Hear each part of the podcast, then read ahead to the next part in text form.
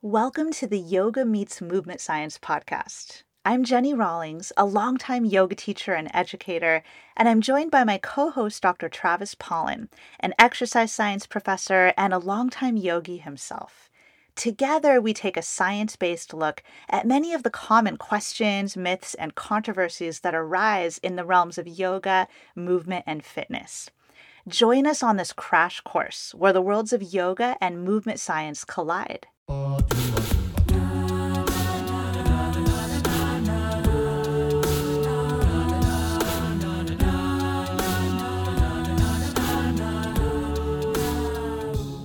Welcome to episode 49 of the Yoga Meets Movement Science podcast. Our topic of focus for today is wellness myths in the yoga world.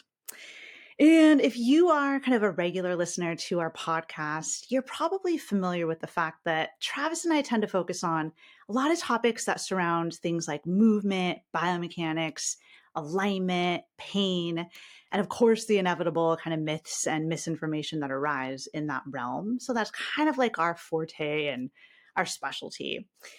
But in addition to like biomechanics and movement, maybe myths and misinformation, there there's there's a lot of other and additional like claims and things that we tend to hear in the yoga world and where we kind of want to turn our focus today is this larger realm of health claims we uh, tend to come across many different health claims that may, might come across our radar in the yoga world. And oftentimes, these claims might be themselves myths and misinformation. So, the yoga world in general is kind of adjacent to something called the wellness industry. Uh, and there's definitely some overlap between the two. And we are going to define what the wellness industry is as we get into this episode today. But um, many yoga practitioners tend to already be just kind of familiar with the concept of the wellness industry, what that looks like. Maybe some wellness influencers they may have come across like online or on social media. And also because there is some overlap between the two, uh, there are quite a few like yoga teacher and yoga influencers who also kind of do double time as wellness influencers. So I tend to see that quite a bit. So the word wellness, like as a concept, it might sound good on the surface. But the wellness industry itself is actually an industry that do, that is kind of full of quite a bit of misinformation and some myths and those are kind of what we wanted to focus on today. The um, wellness industry is a multi-billion dollar industry, so it's definitely like has a big presence out there, and it is distinct from conventional medicine. And we also kind of will talk about the difference between those two. So Travis and I wanted to focus on wellness myths today. Um, for a few reasons. First of all, just to kind of raise awareness of the prevalence of these myths. And then, as always, just with our podcast in general, we hope to help improve, like, just collectively our whole community's scientific thinking and critical thinking skills, scientific literacy in general, and overall, just helping all of us to better spot BS when we see it. So, with all of that said, in order to look at this big topic today, we have invited on two very special guests that we are super excited to have here with us. Today, we have Dr. Jessica Steier and Dr. Andrea Love. And the two of them are the co hosts and the founders, the co founders of something called the Unbiased Science Podcast. And this is a super important podcast that does an amazing job of really debunking so many of these widespread health claims and health misinformation and disinformation and um, a lot of insights, uh, uh, information out there that can kind of lead us astray. And in addition to their podcast, uh, Jessica and Andrea also share uh, really resourceful infographics across social media channels. And so those are very helpful as well. And uh, Jessica is a public health expert and a data scientist. And Andrea is an immunologist and a microbiologist. So the two of them are really like a much needed powerhouse of credible science based information. And Travis and I are just major fans of their work. We are really excited to have them here today. Uh, and let's see, just for our audience to start to get to know the two of you a bit this first question will really be for both of you but we might let's say we'll start with with jess. And so the first question jess is just could you tell us a bit about your background and about your expertise that like you bring to the unbiased science podcast Sure. So, first of all, thank you so much for having us. We're really excited. And this is such an important conversation. And I, there's definitely intersection between uh, the work that we're doing. Um, so, as you said, I'm a public health scientist. Public health is a very broad umbrella term for a lot of different things. So, I have expertise in stuff like data analysis, uh, biostatistics, epidemiology, health policy evaluation, research design, and that kind of stuff stuff. Um, and so I am an expert in collecting data, analyzing data, and turning data into meaningful information. Um, and so the way that's relevant to the work that Andrea and I are doing um, is that I'm able to, to critically appraise the the the information that is being disseminated and and as i'm sure we'll talk about there's a whole lot of i mean you already said it misinformation disinformation and then malinformation out there. Um, and and so you know with with my background i'm able to really assess the validity the reliability of the studies out there. Um, and something that i am quite sure that we're going to talk about is um, how people will take things out of context or we'll take a study that's done in a petri dish and then apply that to humans or generalize that to humans. So I'll put a pin in that because for sure we're going to come back to that and I'll turn things over to Andrea.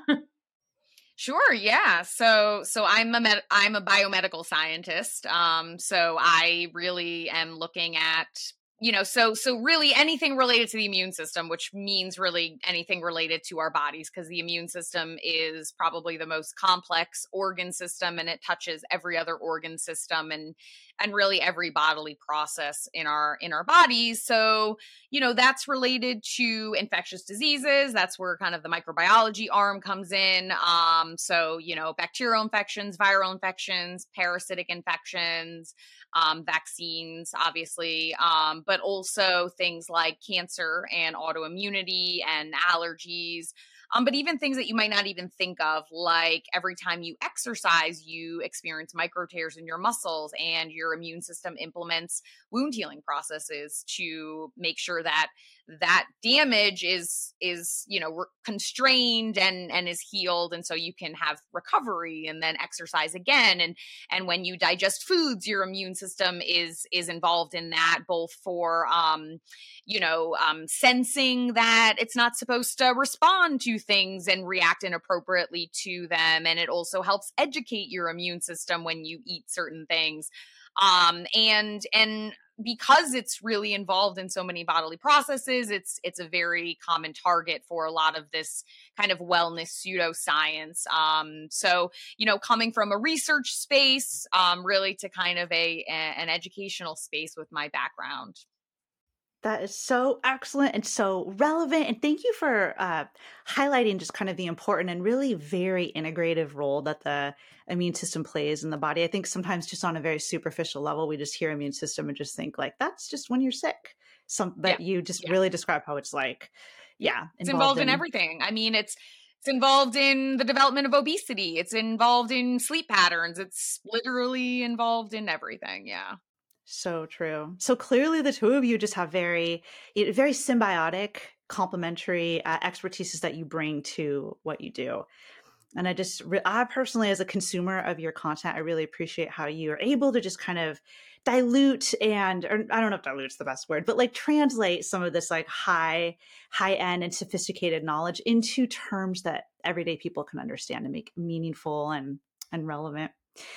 So now that we have a bit of an understanding of where you two have kind of come from and your backgrounds with your uh, with your work together, could you and i know really either of you could answer this question so just kind of whoever wants to like maybe jump in but let us know just a bit about like why you decided to start the unbiased science podcast and your work with the infographics and like what was the motivation so Andrea and I were we met at Stony Brook University as undergrads, um, and so we both obviously after we graduated we kept in touch. And as we've sort of explained, um, and as you beautifully summarized, we have these different but symbiotic, um, you know, areas of expertise. So Andrea is this biomedical scientist, scientist really focused on the the processes in our bodies, right? Um, whereas I'm big picture population health, and so it's just it's very complementary. We also have different communication styles, personalities, perspectives, backgrounds. I, I always say, you know, I grew up in South Brooklyn. My dad didn't graduate high school. My mom was first generation American. Um, Andrea grew up in you always laugh when I say this, but the woods of rural Connecticut, um, you know, playing in the mud, getting Giardia. Um, you know, we just had very, very, very different backgrounds that have sort of, um, you know, um, influenced where we are today. And so we we kept in touch over the years and when I became a mom in 2016, I was horrified by the misinformation that I was seeing in the mom groups, uh, primarily on Facebook primarily surrounding vaccines. And so Andrea and I and Andrea had been dealing with the, you know, similar, not not in the mom groups, but on a professional level and in, in, her work as an immunologist, dealing with misinformation. And so, you know, we always had this idea we should do something, right? Like we have something to say, we should do something. But life, work, family, everything happened until the pandemic hit. And that's when we realized that no one knew, everyone was terrified. We were all trying to make sense of what was happening in the world, you know, science by headline, preprints being taken out of context and being splashed all over the media. And so our um, networks of friends and family were turning to us. And so we were like, all right, let's just hop. We realized we were both doing it. So let's do an Instagram live, a Facebook live. And the feedback was so overwhelmingly positive. It was, wow, you have something really special here. There's chemistry and your, um, you know, your different perspectives as scientists is really, you know, you're, you're providing a very comprehensive coverage of these topics. And so that's when unbiased science was born. You know, it was this, we felt this moral imperative to help people make sense of, of the world. And then things have really evolved. We're no longer just tackling COVID or COVID vaccines. We're tackling a variety of topics from the foods that we eat, you know, m- misinformation about GMOs and organic foods. And I mean, you name it. Lyme disease, which is uh, Andrea's expertise. She's the executive director of the American Lyme Disease Foundation foundation. Just so much. There's so much out there that we that we want to address. And so the last thing i'll say and then i'll shut up is that we understand that people consume information in different ways. And so for some people, they like listening to a podcast. For others, it's short video reels on Instagram. For others, it's long form posts. And for others, it's infographics. And sometimes we're playful. Sometimes we're snarky. Sometimes we have pop culture references. Sometimes we're more serious and didactic. And so we play with a lot of different messaging techniques and modalities to try to inform the public. It's so cool that you were like the podcast was born out of necessity almost. It's like not like we were any less busy during the pandemic. Just we were like, there's never going to be a good time for this. Yeah, no, there's never a good time to start a podcast. But like you all pulled your resources, and then it, like you said, it turned out you had something really that really resonated with people. And oh, it turns out there's a lot more that you can say. I mean, still there's plenty to be said yeah. about vaccines, but like all yes. of the stuff that you mentioned. Yeah, and I think like episode 4 was about GMOs cuz because that was one of my pet peeves since I was an undergrad was just misinformation about genetic engineering and just, you know, fear of biotechnology. Um not just limited to food but but really, you know, to everything which really hampers our ability to to innovate. That's so well said. And I'm really glad you mentioned GMO. And I think Jess, you also mentioned uh, mentioned organics. I think in what you were just talking about, and th- those actually topics are kind of on our list as with some uh, topics we know you've covered in your. Com- and I don't. I see so much anti GMO as they, as they laugh. So I know. much. We're Oh, laughing yeah. just- it's We're it's laughing- not funny. Yeah. No. it's Right. Funny, not funny. Yeah. Funny, not Exactly. funny. Yeah. frustrated funny or something. So we're de- I think we are definitely going to ask you about those maybe for a little more, you know, in-depth um comments on on those topics. Sure. But maybe as far as, you know, kind of looking at the wellness industry today, we are thinking maybe we st- might start just like a little broader and then kind of get into some of these specific topics. So, a first question, once again, just throwing out to whoever might want to answer this is how would you define the wellness industry? What what is the wellness industry?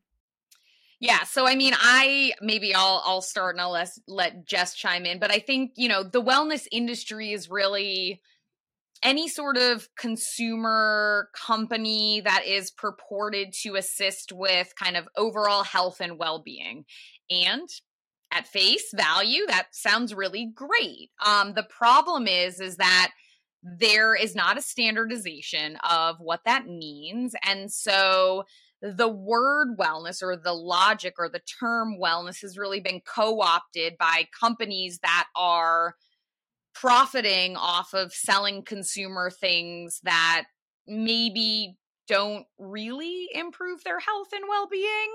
Um, so things that you would see in the wellness space include obvious things like um, supplements, dietary supplements, which could include um, vitamins and minerals, but it can include pretty much any dietary supplement, protein supplements, you know, detox teas, what you know, all of those things um, that are that are non-medical interventions.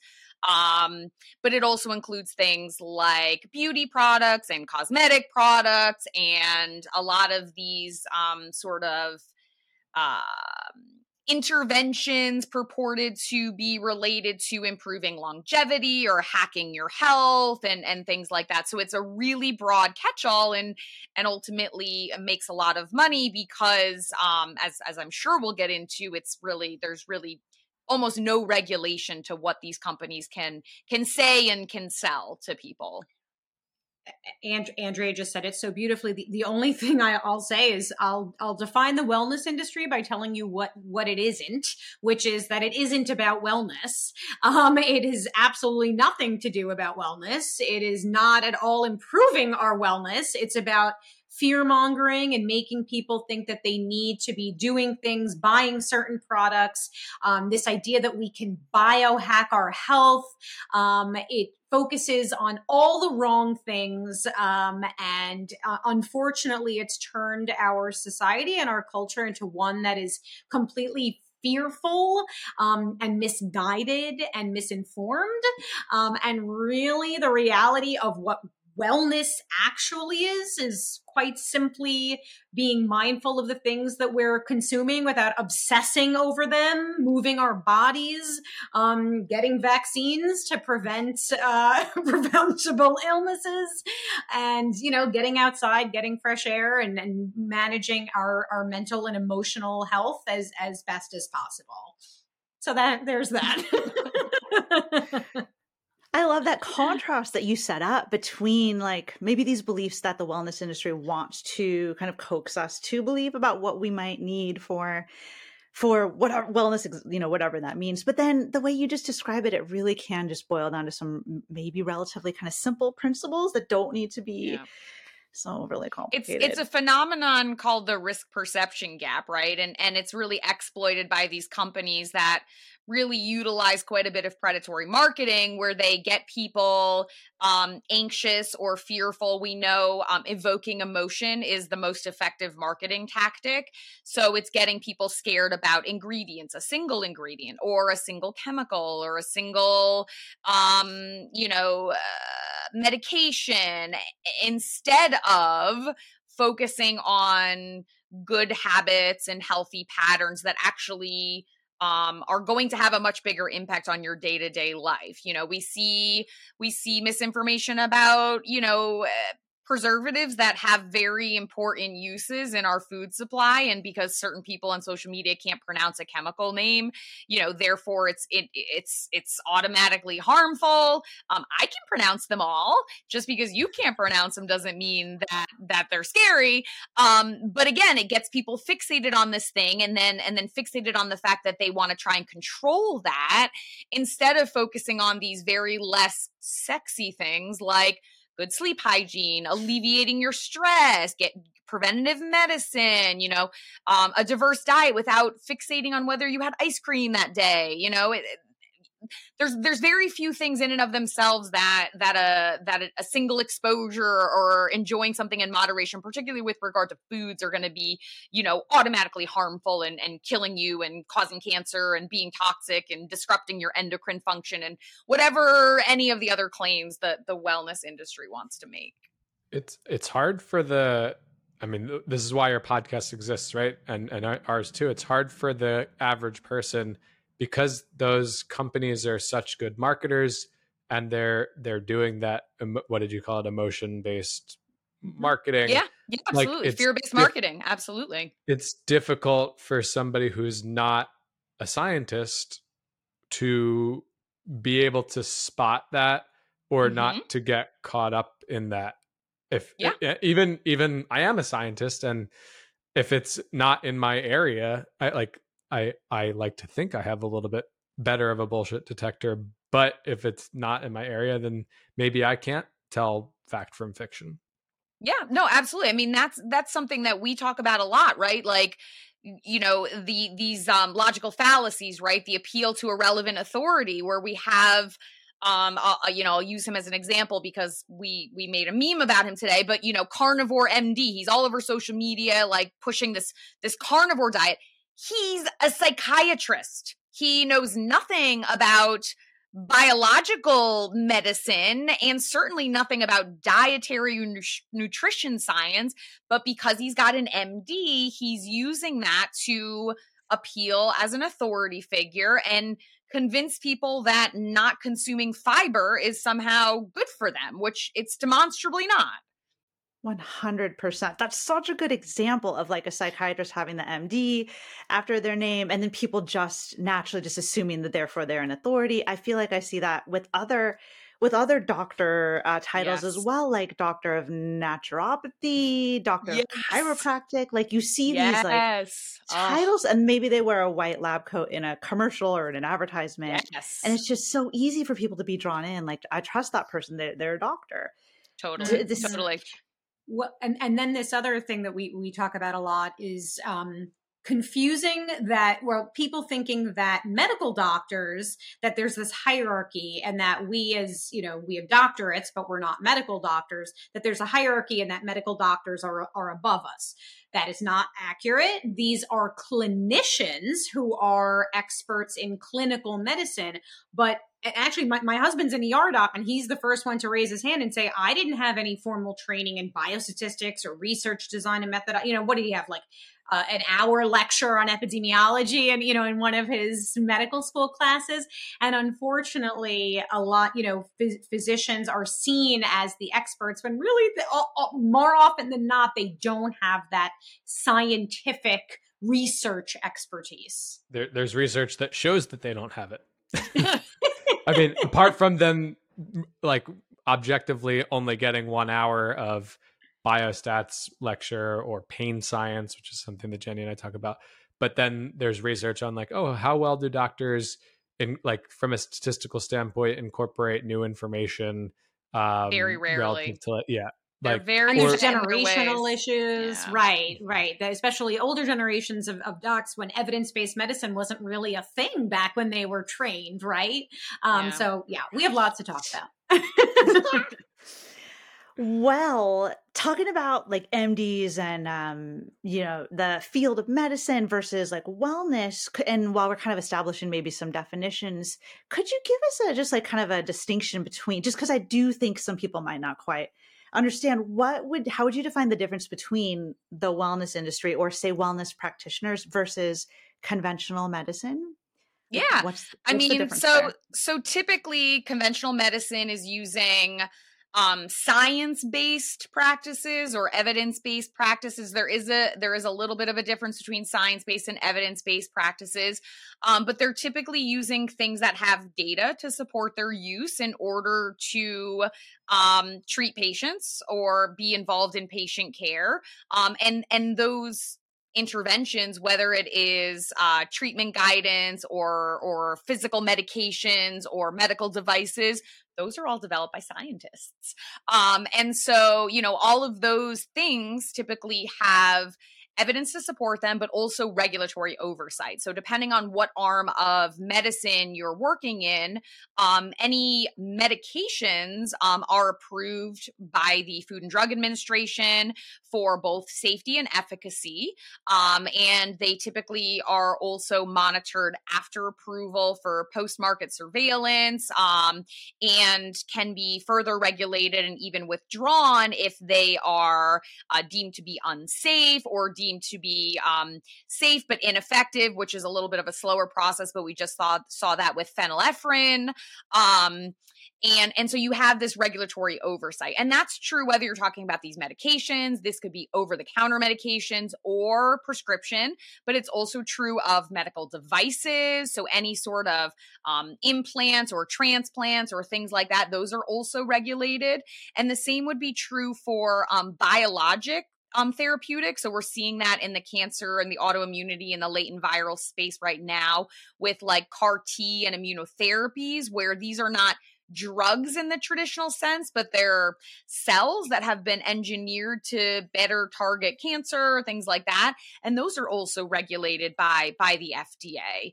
Um, so a lot of a lot of kind of medicine is is really things that fall into that bucket or things that are guided by by evidence but i also think it's important to note that it's not black and white and it's not what exists today is what will ever exist because we we do always learn and we evolve and practice guidance changes with new science and so on and so forth. Um and and before i hand it over to jess because i know she has something to say we often hear the the the the phrase allopathic medicine and this was something that that term was actually coined by the creator of homeopathy, um, a German dude in the 1700s. And he created it to essentially create a dichotomy and insinuate that conventional medicine is somehow, you know, an opposing force to homeopathy whereas homeopathy is sugar pills um, and and medicine is medicine. So you know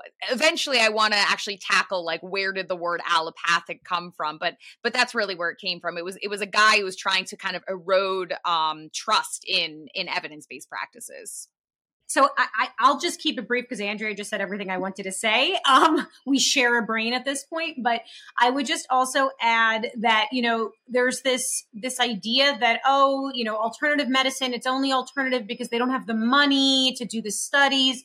This is incorrect. This is a multi-billion dollar industry. There is certainly money to be to be doing these studies.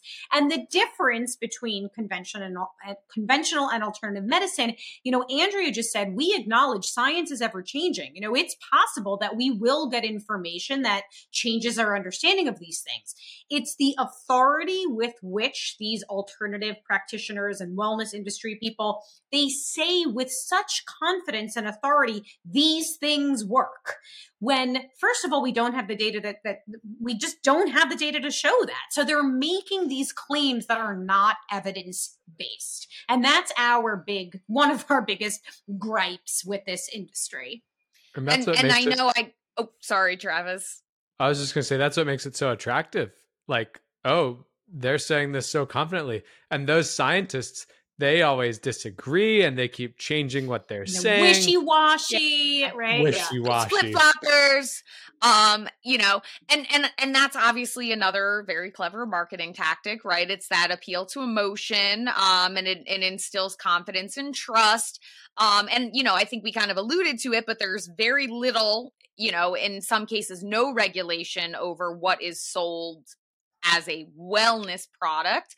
Um, even your your vitamins and minerals, which um, a lot of people when we talk about supplements, they're like, "Well, what about vitamins and minerals?" And like, yeah, those are dietary supplements. It doesn't matter whether it's called flat tummy tea or vitamin C. They're they're all regulated under the same umbrella and they're not regulated as medications. They are essentially um, you know, they fall under um you know food um, but not even as stringently as food so they they they have very little um, pre-shelf monitoring. They don't have to demonstrate efficacy.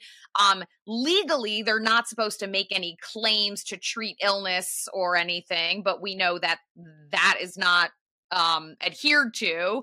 And while FDA has authority to remove things that are misbranded in the supplement world, um, they're overstretched in dealing with you know a lot of other things and so a lot of those supplements kind of fly under the radar um, because they they kind of exploit the priorities of regulatory agencies um, and and you can thank the lack of regulation to a, a pretty antiquated law that came out uh, several decades ago um, basically to to um, exclude dietary supplements from having to fall under the umbrella of the FDA that is so helpful to have you explain because yeah, that distinction between if um if these supplements are considered dietary versus like um, something that people take for health issues or for um, as medicine, then they just don't. They're not as tightly regulated at all. Yeah. And correct me if I'm wrong. I feel like uh, a lot of these kind of wellness supplements that you see, like I'll see a commercial for say some mushroom tea that's like meant to boost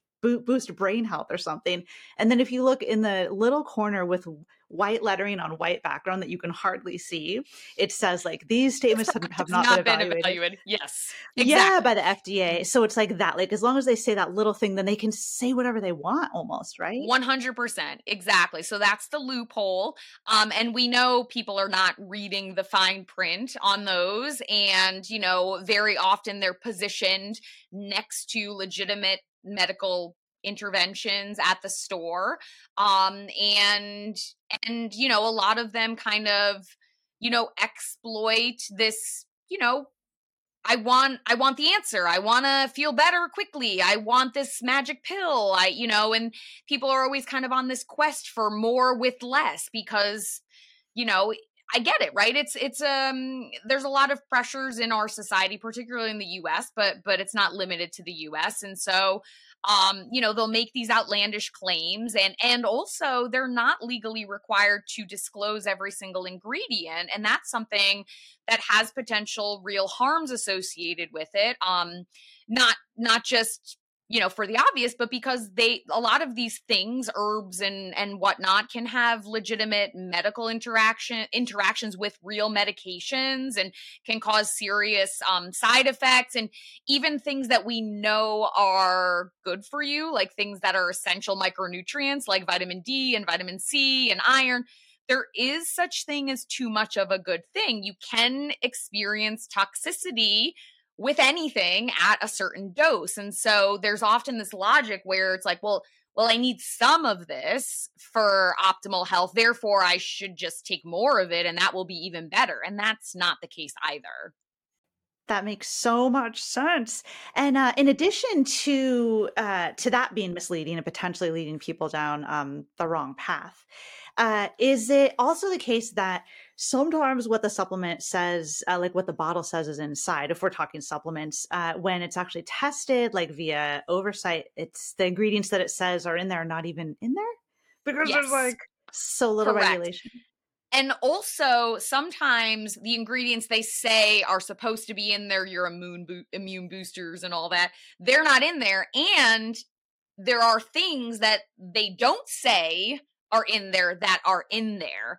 Um, and so, yeah, incredibly misleading, false advertising. And again, because there's very little regulatory oversight, um, you've got these labs, you know, and and let's be real, like, right, there's this appeal to nature fallacy. I'm going to take these supplements because they're natural. These things that are in a pill are being made in a lab. Um, so they're not natural the lab is probably lower quality than a regulated lab that would be making medications, but it's still a lab and they're still being synthesized. They're not picking pills off a bush and putting them in a bottle. Um, but but again there's very little quality control there's very little regulatory oversight there's very little um you know good laboratory practices and these are all things that are really important um to ensure that the things you're putting in your body are one safe and two you know doing what they're supposed to be doing and that that's a major issue with with kind of the supplements on the whole. I always wondered because there there are athletes who you know they take these supplements and then it it turns out that there are banned substances and they didn't realize it and like is that ever really true or did they know that they were taking the banned substances oh my goodness and... that is that's a million dollar question and i remember i can't remember the runners i mean you know i should remember her name because i i do run but um you know the one who claimed that she got the testosterone um agonist or the um um analog from eating a pork burrito that had offal in. I can't remember what her name, but she had like a 10 year ban from track and field. Um, someone knows who I'm, someone listening knows exactly who I'm talking about, but she claimed that she got it from eating, you know, uh, inadvertently eating, you know, um, uh, bull test, um, not, not bull testicle, uh, pork testicles, but, but the level of this meat that she would have had to consume to get the levels in that drug test were, you know, she, it would have been like five, two kilogram burrito, you know, it was insane. Um, so, so Travis, to answer your question, I don't know the answer to that, but my suspicion would be that if there were trace contaminants of a banned substance, um, they would have to be consuming a lot of that dietary supplement inadvertently. What's more likely the case is they probably know they're taking what they're taking and then they're trying to use it as an excuse once they get called out by WADA or something. Right. Yeah. For the athletes that I don't like, you know, I assume they're lying, but for the ones that I do, I want to give them the benefit of the doubt. you want to believe them. Oh my goodness. I have a question about like the lack of regulation that it seems exists within the US with regard to a lot of these supplements and the wellness industry in general.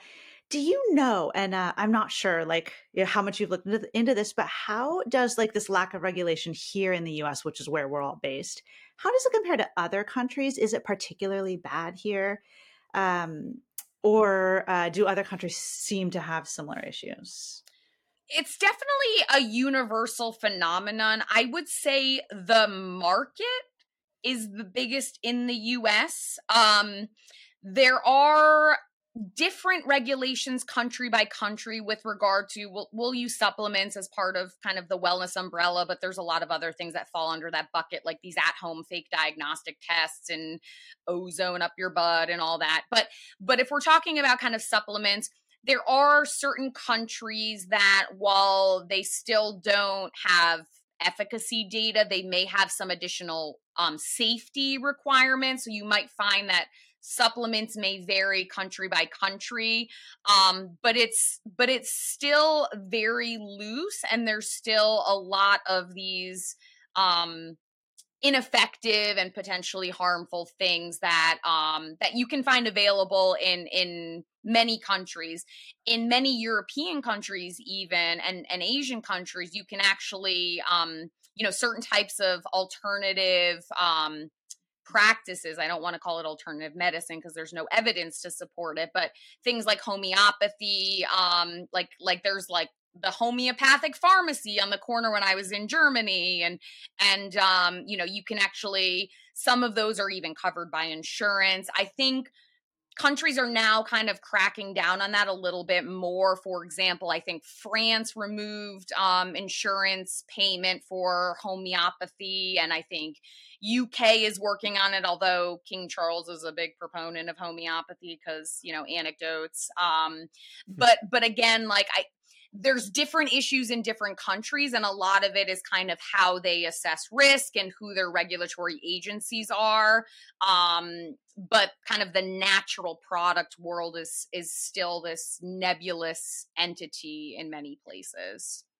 So i i mean i i'm not entirely sure how these other countries approach this um, but just sort of what andrea was just saying i think it's important to note that our approach to assessing risk, and now I'm talking about things that we do regulate, um, is very different than the approaches taken by other countries like in Europe and UK, et cetera. So we take a risk based approach and they take a hazard based approach. And this has led to a lot of confusion. And a lot of people will say, oh, look, American products are, are not as good. They're not as safe because look, this is banned in this other country and so on and so forth. meanwhile, half the time they're not actually banned in other countries. It's just that they're labeled differently, which Andrea could talk about that. She's got a lot to say about that, but we could talk about that later. Um, but just, you know, in general, we, we take a different approach where the US will we take into account likelihood of exposure to things, whereas other countries do not. So if there's even the potential for risk, that's called the hazard based approach. This is what other countries take. Um, and there are pros and cons to different approaches. There are reasons um, why you might take one approach over another. It's not that one is superior to, to another, but I think that this has led to a lot of this misconception that American products are less safe than in other countries. Yeah, I certainly hear claims like that. Like, um, and, and I've seen you guys, I think you talked about this in a recent podcast episode of yours that I heard about. It was very yes. informative just to realize the standards may be different between countries. It's like maybe comparing apples to oranges when you're trying to make this claim that, well, in this country, this, this, um, substance is banned or whatever. Right. And and actually in many instances they're not actually banned. They just have a different regulatory agency so that they're named differently, but people people sometimes struggle with fact checks. Absolutely. It's a nice way of putting it. So, another question that we wanted to ask you, just kind of in relation to everything that we've been talking about, is a topic I've seen you cover in some of your recent content, which is health coach. Uh, and like a wellness coach, I feel like those are kind of two different names for the same thing. But we, mm-hmm. at least in the yoga world, I find that, that that's very common. Like a lot of people see health coaches or they offer their health coaching services. Could you just tell us a bit like what is a health coach? How is that different from a doctor, a, medical doctor? Just a quick moment to interject and to thank you for listening to this episode of the Yoga Meets Movement Science podcast. As you can probably tell from this conversation, Travis and I value taking an evidence based approach to the body and movement we channel our understanding of movement science into our one of a kind Strength for Yoga remote group training offering, which is a monthly strength program we created to make strength training accessible and relevant for yogis. Our Strength for Yoga program also comes with unlimited access to my full yoga class library. Use code PODCAST30 for 30% off your first month in our program or your first month in any other membership on my website. You can learn more and sign up at jennirawlings.com, and the link is in the show notes. Also, remember that other ways you can support us are by signing up for my email newsletter at jennirawlings.com/newsletter and by subscribing to this podcast and leaving us a rating or a review. And now, back to our episode common. Like a lot of people see health coaches or they offer their health coaching services. Could you just tell us a bit like what is a health coach? How is that different from a doctor? A, medical yes, doctor? Yes. So health coaches and wellness coaches, um, they typically I'll, I'll kind of start with you know what they what they advertise to be, but they typically are offering services to help with health concerns or health problems, or um, you know often they'll they'll um offer support for chronic conditions. Um, you know, some of them advertise nutritional support or stress, you know, or or they're going to give you accountability and and have you stick to an exercise regimen.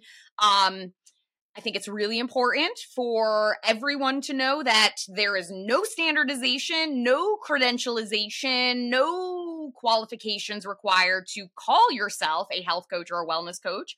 Um, and and if they're making those claims that they can do those things, it is possibly um, very likely that they have no expertise and should not be offering those services. And a lot of people will just pay to play. They'll buy a certificate from some online, I don't know, company that sells certificates um, and it means nothing and this is very common for like running coaches too it's like people who just ran their first 5k are now all of a sudden a running coach and i'm like okay um you know so so there again there's no standardization there's no credentialization so there could be a very qualified person who calls himself a health coach and there could be someone who has absolutely no grounds to be speaking on anything they're talking about calling themselves a health coach um so it's it's it's really really um a slippery slope and it's very distinct from anyone that has credentials or or scientific practice degree and that would include like registered dietitians um, and i think that that that kind of realm is also important because then you have the nutritionists where nutritionist is a term that has no meaning either um, whereas registered dietitian is a credentialed clinical practice degree Thank you for outlining that distinction because I certainly see, yes, definitely a lot of like nutrition services offered within what I see in, in the yoga world. And, yeah. um, but yeah. that that's actually distinct from, yes, actually licensed dietitian. And yes. Yeah. Again, yeah. very hard for the, the person out there seeking services yeah. to differentiate like I don't know a nutritionist from a dietitian, right? Right. right. Absolutely. Absolutely hopefully you can look at their credentials on their website and find out but the better right. the marketer the more you know confusing and and seemingly qualified they're going to make themselves look and, yeah. and we always say, you know, it, it's really unfortunate that, you know, there are some very real issues with our healthcare system. Like, you know, I, I was just trying to make an appointment with, with a doctor and they were like, oh yeah, no problem. We can get you in in six to eight months. You know, no, I have an issue sorry right now so what is it what is an appointment in six to eight months going to do right?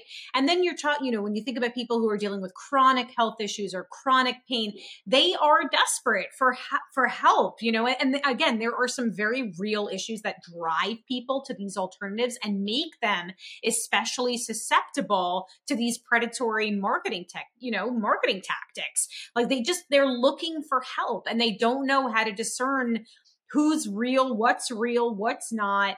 And it's just the whole thing is really um, unfortunate. And, and that's yeah. obviously what we, we try to combat with a lot of our information.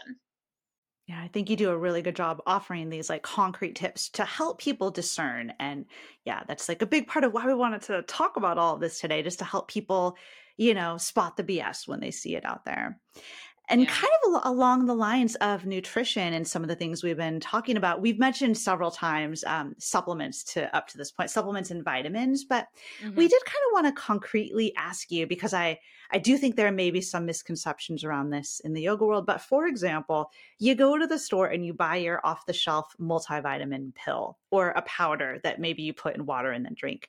Uh, what what does the evidence suggest about how um, effective that is as far as you know, supporting one's health? Does it actually, um, more often the case, just result in like expensive pee, which is definitely something that I've heard before. What's your what's your informed opinion about that? Multivitamins. Yeah. So so Yes, it's mostly expensive urine. Um, there's been, I mean, there are decades of of studies, um, particularly looking at some of these multivitamins that are essential micronutrients. You know, zinc and vitamin C, vitamin D, iron, etc. Um, we know broadly that a lot of people are not eating a diverse diet, but in reality, these things are best absorbed um, at the levels you would need you don't need a lot of it. You need a tiny little bit of it. Um, but they're best absorbed or best obtained through food because of the way that the chemical structure and the what we call bioavailability is. Um, and the bioavailability is a fancy term for you know actually being able to be used by by your body by the cells that that need those micronutrients. Um, again, because there's very little regulatory oversight in formulation and compounding and things like that with supplements, you know, you could could buy an iron supplement and it could be, you know, ferric sulfide in one and ferrous sulfate in another. And they're all kind of slightly different formulations of iron. Um, or you could buy two that you think are, you know, both ferrous sulfate, but you know, one is compounded in a way that it's more bioavailable than the other. And so you could think that you're buying equivalent things and taking equivalent doses, but in reality, you're not actually using any of it. It's all just going through your GI tract. So even with substances that we know we need, um, there's not a lot of data to support that taking them in like a multivitamin form is really helpful.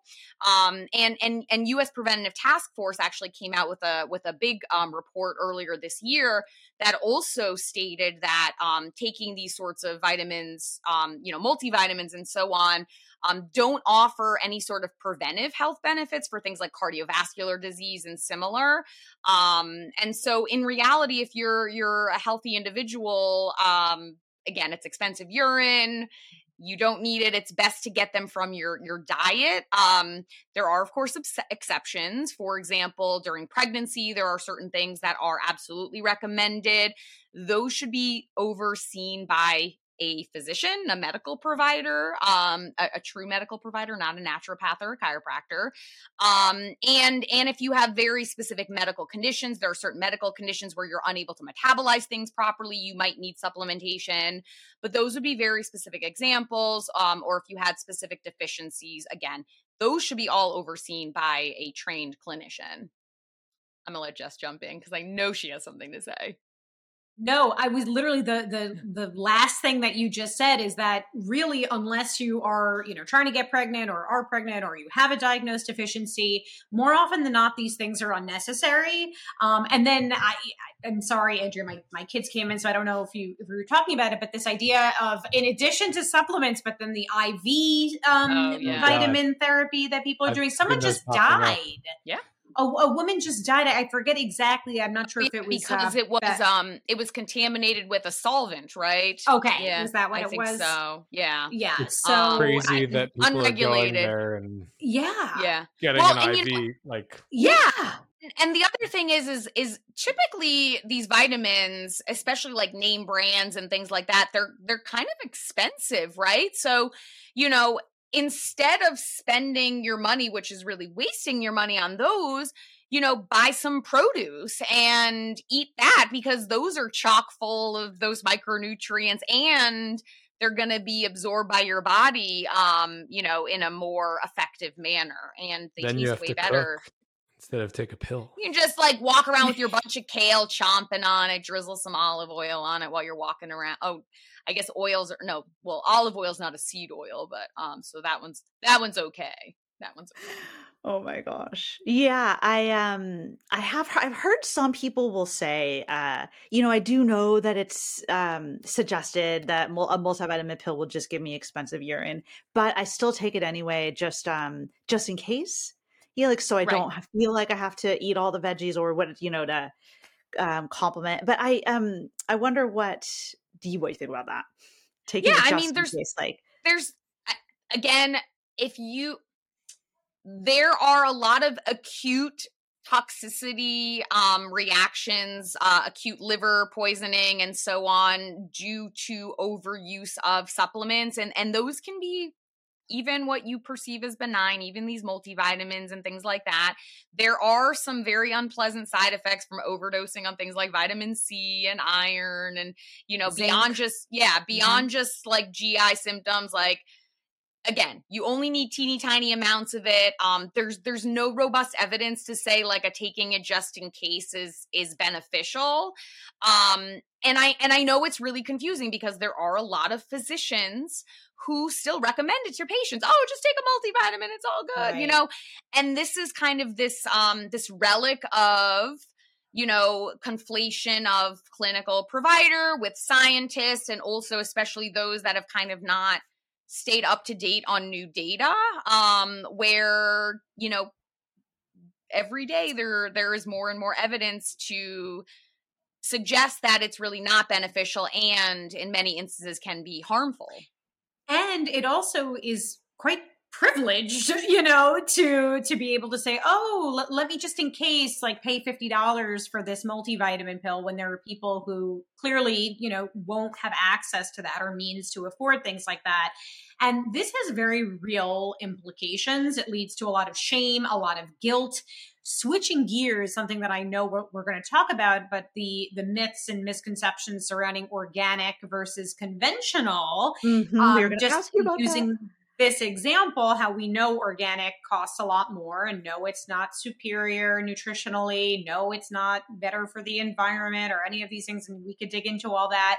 Um, but we, there was a survey done among uh, registered dietitians and like, I think it was something like 94% said that they saw that um, people lower socio people of lower uh, socioeconomic status were actually avoiding eating fruits and vegetables because they couldn't afford organics and they were scared of the conventional alternatives. And that is horrific. Obviously, I don't need to tell anyone who's who's here right now, you know, for a variety of reasons, people are not getting access to fruits and vegetables and fiber and all the things that we need. So it's a it's a really big problem.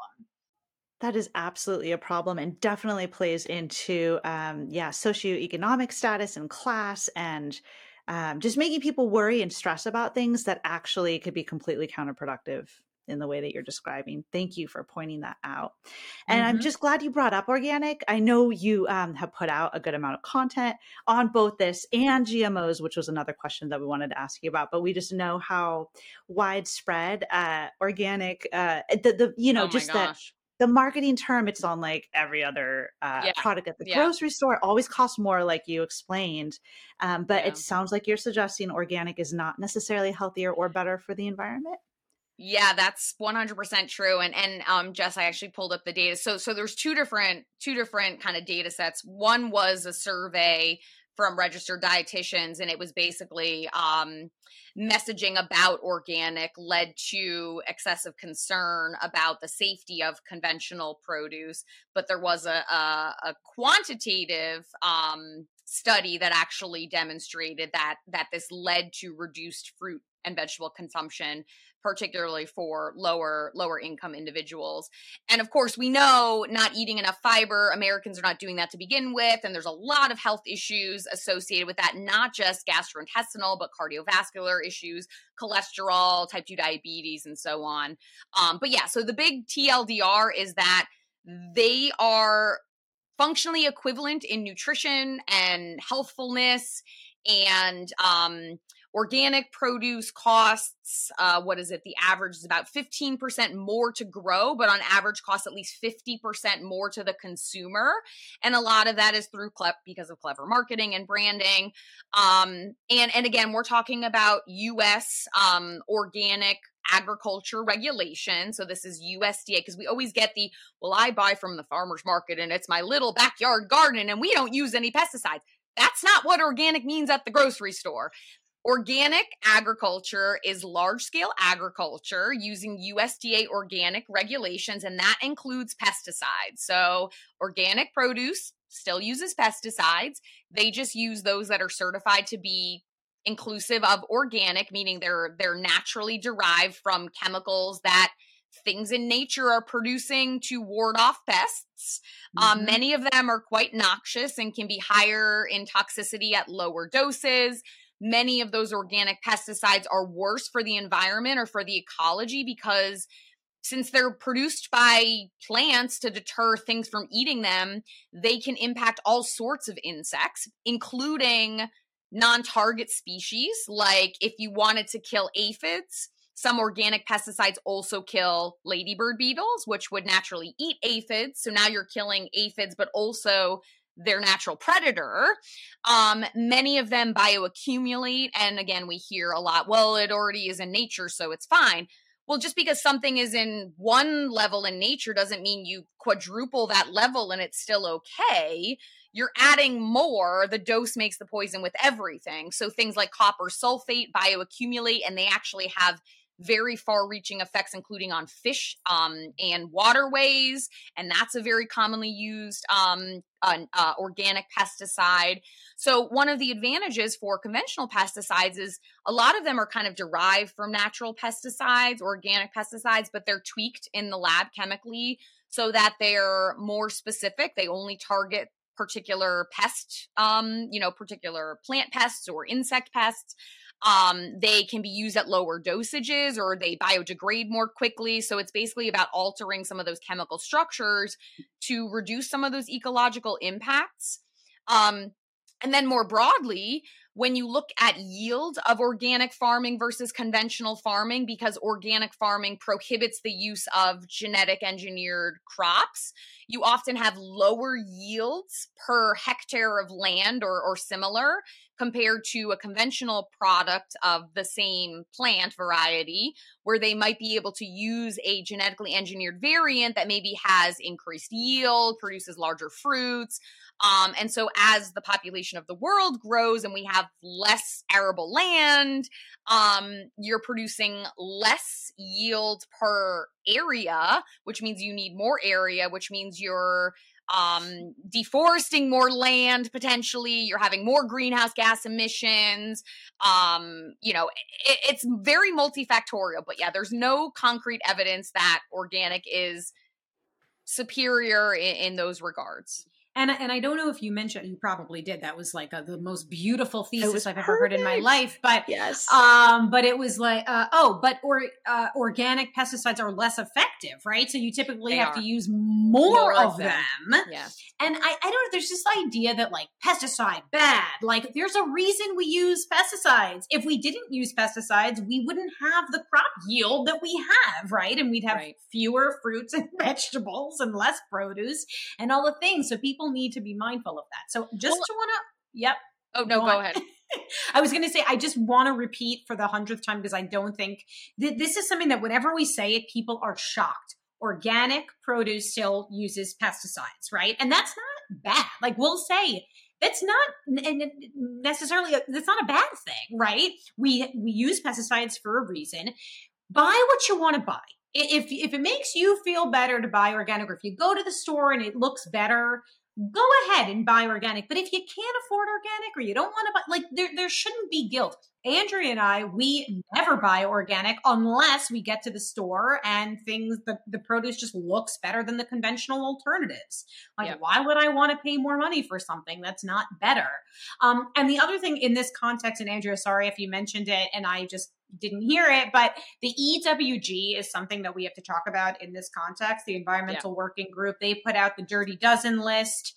Um, and it is that the amount of people, especially, I see this every time I log into any mom group, All parent group, whatever it is, all the time. Don't feed your children anything on the Dirty Dozen list or only buy, you know, organic, uh, whatever. I think strawberries, I forget what's at the top of the list. It has led to so much fear, unnecessary fear, overspending, and this obsession that is is just like it's it's like a slippery slope, and then it leads to all oh well then I can only buy clean beauty and non toxic and chemical free, which by the way means nothing. And they Yeah. also, I mean, they also make lists for like the sunscreens that are toxic and the cooking implements that are, I mean, it's the, the environmental working group. They use the word environment in their name and they create this, this health halo that they're all ecologically concerned. And they're an activist group that is funded predominantly by large organic farms, um, like Stony Brook and uh, is it Stony Brook? Stony Valley? I don't know what it's called. You know, the one with oh, the yeah, yeah, Stony, Stony Fields. Stony Field, yes. Um, those those types of organizations, um, they they're not evidence based. They exaggerate toxicological li- um, risks of conventional produce and scare people from eating produce, um, and they don't include organic pesticides when they review what's dirty. They only include synthetic pesticides. And the reason for that is because conventional pesticides are regulated for safety and residue levels when organic pesticides don't have the same amount of stringent regulation. So farmers that are using organic pesticides can apply them more liberally and there's much less oversight over what's safe to use. They don't have the same toxicological um, evaluations that conventional pesticides do. So Huge realizations. Yeah, mic drop. Mic drop from the two of you. I mean, the other thing is, is like we just have to get away from like this this fear of chemicals, right? As just said, like there's nothing inherently wrong with pesticides. Pesticides target specific species. They don't target humans, right? They're targeting weeds or they're targeting insects or they're targeting a fungus. We are not weeds. We're not plant cells. We're not fungal cells. We're not arthropods, right? So, you know, and then when by the time the food gets to us, whether it's conventionally grown or organically grown, they're processed, right? Produce is processed. You know, everything is processed that we eat. And there's nothing inherently wrong with processing. But part of that processing means washing those things because beyond just pesticides, things that grow in the ground are grown with poop. And poop has bacteria in it and viruses and fungus. And we have to make sure that we're not eating poop when we eat. I, I wanted to use a different expletive, but I I wanted to keep it clean. but my point is is that you're not you're not pulling a potato out of the ground and chomping on it. First it's being washed and sanitized so it's not covered in feces. And also you're not eating a potato raw cuz that would give you major GI upset. But but again, like these pesticides, it's not first of all, you're not dousing things in them. They're, you're applying them in, in pretty small small quantities to begin with. And by the time it gets to you, there's trace levels of it, if any. And we need to, again, this risk perception gap. We need to just eat produce. I don't even I shouldn't say this, but I rarely wash my produce if it's like fresh berries because I'm usually too impatient. I'm eating them in the car on the way home from the store. Like, just got my blueberry tin in my lap and I'm just eating my blueberries. Um, and and again, I am not concerned with the very very tiny, minute trace potential residues of pesticides, which um, especially the conventional ones, are are demonstrably safe at the levels we would be exposed to. Right, they're present. The residue, it's like the most minute concentration of pesticides are if they're present on our produce, and then simply washing with under uh, running cold water. Um, I think it removes. It's like a night over ninety percent of, or even higher. I forget what the actual percentage is, Andrea. I know we did a post on this, and I can't remember um, of pesticide residue or any of the other stuff that Andrea is mentioning. So yeah. Absolutely. Such great points. Like, like, what does it come down to? The dosage, right? Like, it's um, yes, um, and with like Dose that makes the the poison. right. So at like the tiny, tiny levels we're exposed to some of these things. It's been well established and and tested that it's safe and it's fine, and we don't need to Right. worry about these things. right and and you know rel- related to the dirty dozen they're they're mm-hmm. basically trying to push people to buy organic versions of those those 12 produce items on their list they don't mention the levels of organic pesticides on the organic options of those but the way that they rank them is it doesn't matter what the actual level of a pesticide was. If it's detected whether it's 10,000 fold level lower than the threshold they're going to say it's dirty because they found 3 of them on there even if you would have to eat I don't know a ton of strawberries to even hit the the threshold for safety. Um and so it's completely taken out of context and it's and it's used to create fear and the end result and this is why we get so heated about it. The end result is it's causing harm to people particularly those of lower income who who already have higher risks of poor health outcomes and now they're simply just not eating produce because they've been scared by this Which is so disappointing and counterproductive and bad for their health. It's like the opposite yes outcome. it's the anti-wellness the anti-wellness Oh, the ironies, right? The ironies. Well, thank you so much for speaking so eloquently to that. Uh, you did such a great job, uh, really kind of laying that out. And I know you also have put out other content. So if if listeners are you know want more information, uh, I would definitely recommend uh, send you to Jess and Andrea's podcast and some of their other content about this to dive dive further. But yeah, Yes, organ- we, yeah. we have a lot. We have several hours on organic and dozens of posts on that topic. Yeah, and for me, like when I first learned about that, that organic wasn't actually something I needed to worry about and spend extra money on. I found it actually like liberating. Like I can actually free myself from like putting this pressure on myself and and also Yes. just overlooking the class implications and just much bigger picture that you've spoken to here that I think is really important for listeners to put in perspective. Yeah, absolutely. I mean, I I generally I don't even go to the organic section at the grocery store unless like they're out of, you know, whatever carrots on any given day and then I have, you know, if I if I if I need them, I'll go over there begrudgingly, but then I kind of cry because I know I'm spending more for the same thing. Totally. Yeah, same here. Uh, can we shift gears just a bit? Um, since you know this is the yoga meets movement science podcast, and so and I had like a question that we wanted to put to you that's a little more specifically yoga. This is all like within the yoga world, like this is all like yoga culture. I would say in the West, we see so many of these tendencies we've gone over today. But one kind of more specific, actually yoga movement based question I have for you. And I'd say this is really, really to both of you, but in my mind, I'm kind of thinking Andrea because of your specific background. But it's just a, a claim that we tend to see a lot in the yoga world. A health claim is that is that yoga as a practice, and again, we're talking asana, like modern postural yoga, that it mm-hmm. boosts boosts the immune system. That yoga boosts the immune system, and I yes. wonder if you could give your eh, give your thoughts on a on a claim like that. Yeah, sure. So there's this trend just in wellness and and even on some academic you know sites where they use the phrase boost your immune system. I think it's really important to kind of set the stage where you can't boost your immune system right? It's not a muscle you're not flexing it you can't amplify it. It's it's this very complex network of organs and cell types and chemicals that the cells produce and different cell types in different proportions and they're all communicating and moving around your body and doing all sorts of jobs at the same time. So, you know, when you hear these claims about boosting the immune system, it's like, well, what part of the immune system, what cell types, what chemicals, what are they doing?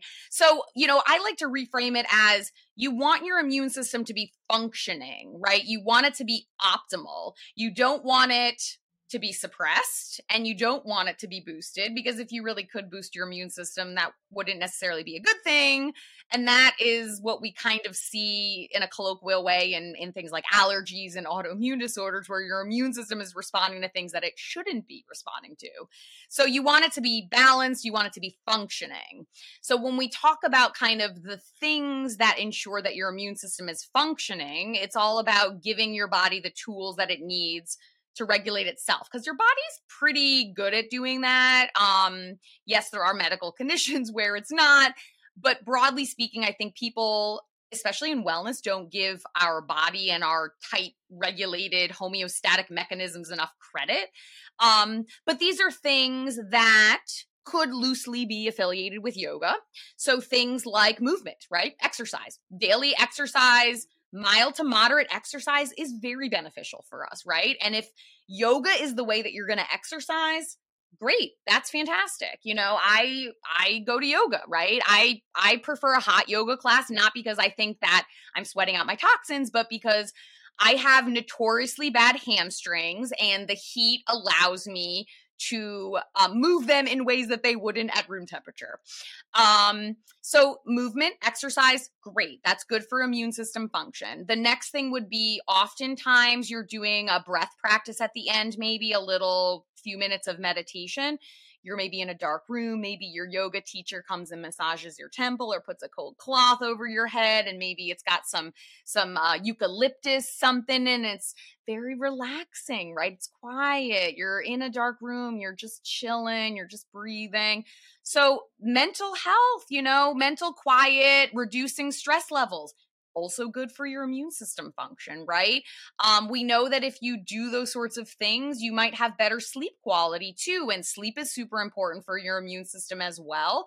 Um, that's actually where your immune system does most of its wound healing practice uh, or process is when you're sleeping. So if you have good quality sleep because maybe you exercise and you're a little bit more relaxed and you disconnected from your devices for an hour because you were in a room where devices were not permitted, those are all things that can help your immune system function. Um, is it going to replace preventive health care and vaccines and, and, and a diverse diet? No. But if yoga is your conduit for doing some sort of things that we know are also good for your health, then then then do that. Yeah, but but again, I think we just want to reframe it that we're not, you know, flexing the immune system. These are just things that are good for our overall health.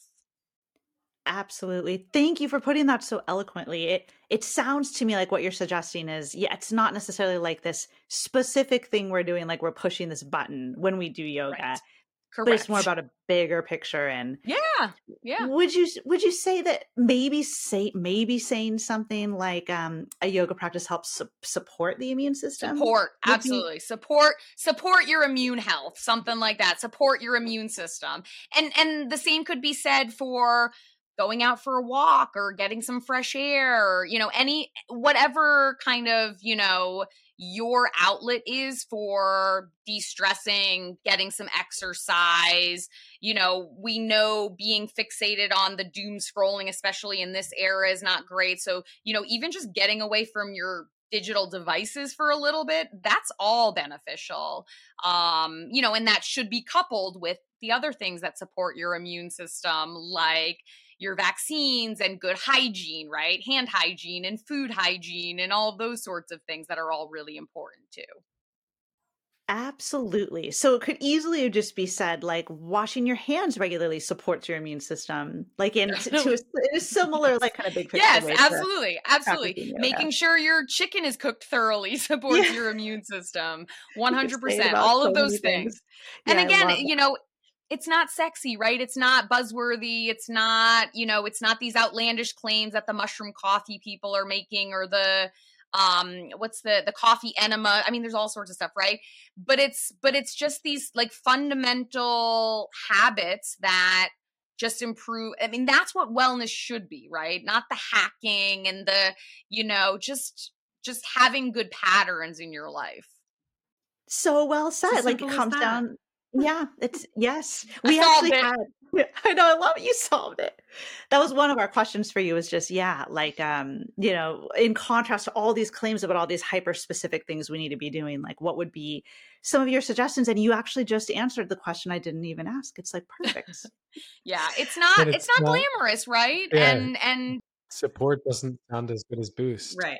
It's right. not it's not as it's not as sensational. It's not scaring people and and it's hard right? Because it's this it's this cumulative effect right? You kind of have to like do these things regularly right? You can't just take right. a pill and fix it quickly. You you you have to and it's hard in our culture right? Where we don't have a lot of free time and there's a lot of pressure and we live in a capitalist society and you know there's a lot of things um that are kind of bombarding us all the time but but um yeah, I mean, it's not, yeah. I was just going to say, Travis, you said it beautifully before, and it's so true. Like what, what, we're saying right now, it's not as sexy as the very definitive black and white statements like, this will save you, this will kill you. Like there's a big psychological component to all of this messaging, and people take comfort in the very, you know, all or none black and white type statements. Um, because again, they're said with such authority and confidence. And what we're saying, it's like, everything is like nuance and it's like well this this might reduce your risk if you know done with these other things and relative to so and so you know like it's it's just that's not sexy. I mean that's the truth though. Um, and i think a lot of it also has to do with this desire where where i think so many of us feel out of control in our lives. I mean you sprinkle a pandemic on that right? Um, and we're all looking for ways to improve the quality and quantity of our lives and that's understandable but these things are not the answer you know right. and and and I think, I mean, this is sort of depressing to say, but like we have less control over that, you know, over the, over those things. I mean, of course, there are certain things we can engage in and avoid that are going to impact our health. But this idea that if we do this, our risk is going to be cut, like that, that's not how, how it works, right? right? That's just not how health risk works in reality. Um, so you do what you can when you can. You can't guilt yourself if, like Andrea said, you know, after this, like I'm probably going to eat an uncrustable, which is a peanut butter and jelly with white bread sandwich, like because that's convenient. That's They're what delicious. I have right now. And then you know what? Tomorrow night I'll have like, or last night I had a delicious salad. Like it, it's about it's about balance and it's about you can't obsess and you can't guilt yourself. And what we do, like Andrea, I think you said this before, there are very few things that if we engage in them every once in a blue moon that they're going to have a profound positive or negative impact on our health right? It, it's all about the patterns. Yep. Yep.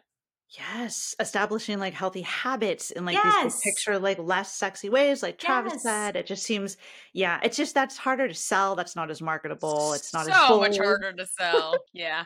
And there isn't there isn't a single company that can go sell that to you and make billions of dollars. So that's the the challenge of being evidence based in in a world where that kind of marketing is so much more seductive, right?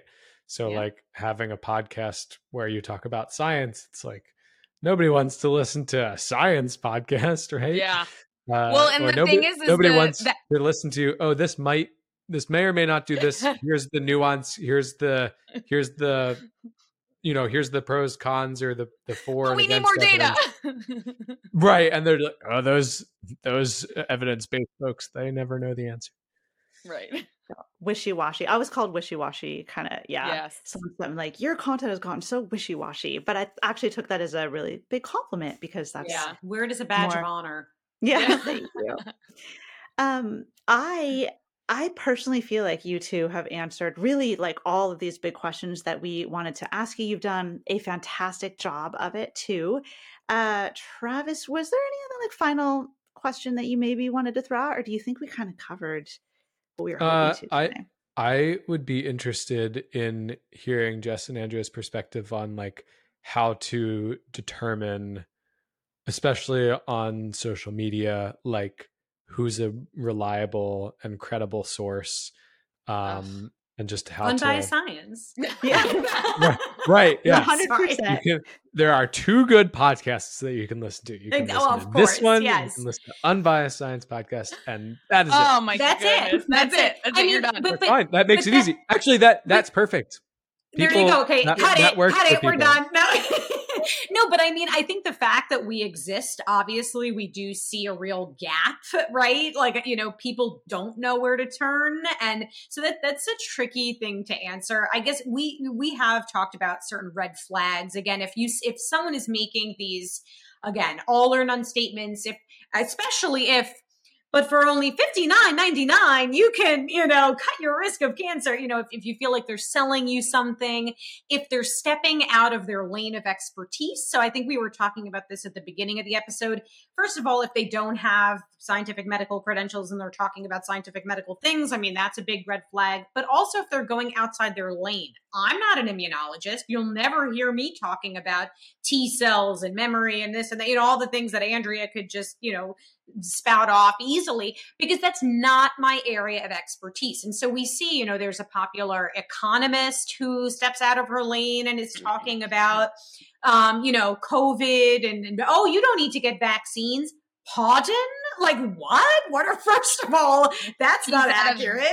He's at a very prominent Ivy League institution, also. Right. Right. Um, we're giving a little breadcrumbs. Follow the breadcrumbs. Um, but anyway, so it's there really is no easy answer, and it- and I think like many of us are trying to really um come together. I think that's why these types of um, partnerships and crossovers are super important because we are reaching different audiences. Um, but I think we're all still figuring it out. Just sort of if it feels like like you know like something does it doesn't pass the sniff test, it probably is not legit. Well, and I, I think, I think, um, a couple of other kind of obvious things would be if you have an immediate emotional reaction to something, that is often a clue that it is either false or mischaracterized. And so there's this, you know, you kind of want to take a quick pause, um, because these types of pseudoscience and fear-based marketing, they're either trying to evoke fear or anxiety about something um, so if you have a very like strong reaction to something, like take a breath, think, does this make sense to me? Does this is this logical? Um, you know, look for confirmatory, you know, source, um, ideally a credible one. Um, you always want to look for, um, you know, aside from kind of that evo- uh, emotional evocation, where's the information coming from? Is this, um, you know, second party, third party, um, fourth party information? So if it's coming from a news outlet, um, you know, that's at a minimum second second party. But where are they getting their information from, and who are they using as a source? um you know and it can be hard again to tell who's a credible source if they have an md after their name um but again you want to look for you know do they have any relevant expertise. Um other things are you typically want to make sure that there's some sort of reference right? If they're not citing their sources or having receipts um you know we go and see you know food babe and FlavCity running through grocery stores screaming and they have no receipts but for some reason they're the ones that are being believed. Um and then the other thing would be um you know if they're if they're using an anecdote or a singular study to support something and they're ignoring kind of all the other studies that say the exact opposite right. um or, scientific know, or, consensus that's yeah. so, sorry, Andrea, I didn't mean to cut you off, but that's a big thing. I mean, and I think a lot of times these people are lauded as like, oh, whistleblowers, and they're just being suppressed by big pharma or the yeah. No, FDA, you know, no, that that's that's really. I mean, first of all, that's such a total conspiracy theory. Like we, where are our checks? Like Andrea and I are still waiting for our checks, um, you know. And so, th- yeah, there's that, and then also, you know, I know it's tough, especially if you don't have a background in in science to like pull up a study and know whether or not it's credible. But if they're citing one study with a sample size of 10, and let's say that only included like mice, you know, or, or whatever, like these, these are just some, some like low hanging fruit red flags that, that should, you know, trigger your spidey sense. Yeah. Those are very helpful and very concrete tips. Thank you so much for, yeah, come in that's yeah. that's um just way to like empower an audience you know like yeah. really helping but all of us kind of hone and and you know i mean travis you're absolutely right like especially like the more insidious stuff it's really hard right you sometimes really got to dig in i mean even with like the red dye number three like every news outlet's like oh it's banned in europe and it's it's not it just uses a different name but if you didn't know that you know european regulations of food dyes have a different nomenclature you have no way of knowing that, right? Unless you're in the field. Um, and so it can be very convincing. And then, of course, it's evoking emotion. I mean, you've got multiple layers, and a lot of times, um, the pseudoscience starts with like a nugget of reality, or they use a mm-hmm. scientific jargon, um, like mm-hmm. inflammation is now the diagnosis of the day. Oh, yeah. Everything's inflammation, um, and and microbiome. Yeah, I mean those have those have real meanings, but they're co-opted yeah. and and exploited and and exaggerated and um but it gives it this air of legitimacy because it's using a science word, right? It's very hard. So misleading, so easy to be led astray. Which yeah. is why we're super lucky to have resources like what you put out and super just like solid evidence-based credible scientific information and yes uh, that's it's great to have resources like that so people like you said from the start use listen to the unbiased science podcast like tune into resources where people are really trying to you know bring together this information and present it in in uh, understandable terms but that are actually evidence-based to help um, so you two, we are going to put links to all of your offerings in the show notes for this episode. Uh, for this episode, we're so excited. If you know some people in our audience have not heard of you, we're very excited to introduce you to them. Uh, but would you like? Where would you say one or two just easy spots if someone right now wanted to go follow your work? Where where should they go? Yeah, so Instagram. Yeah. all, all of our social handles are at unbiased SciPod on all platforms, and our website is unbiasedscipod.com. And we have searchable databases, and all of our past posts and podcasts are there too. That makes it such a great resource. So people they're not so they don't have to dive in and, and dig down from the top, but they can actually look for certain topics and you then find would think you... that they would use it. But instead you get a lot of DMs and emails. I'm like, oh, we literally did this user database, user database, yes. user data, like literally put in any word ever, and if there's anything remotely tangentially related to that word, it will appear, and all the sources will appear. I love that. Well, that's a good message to put out there too. Yeah, like troubleshoot a little, like go out of your way to find, and then database. Use yes. the database before sending them a DM. Yeah.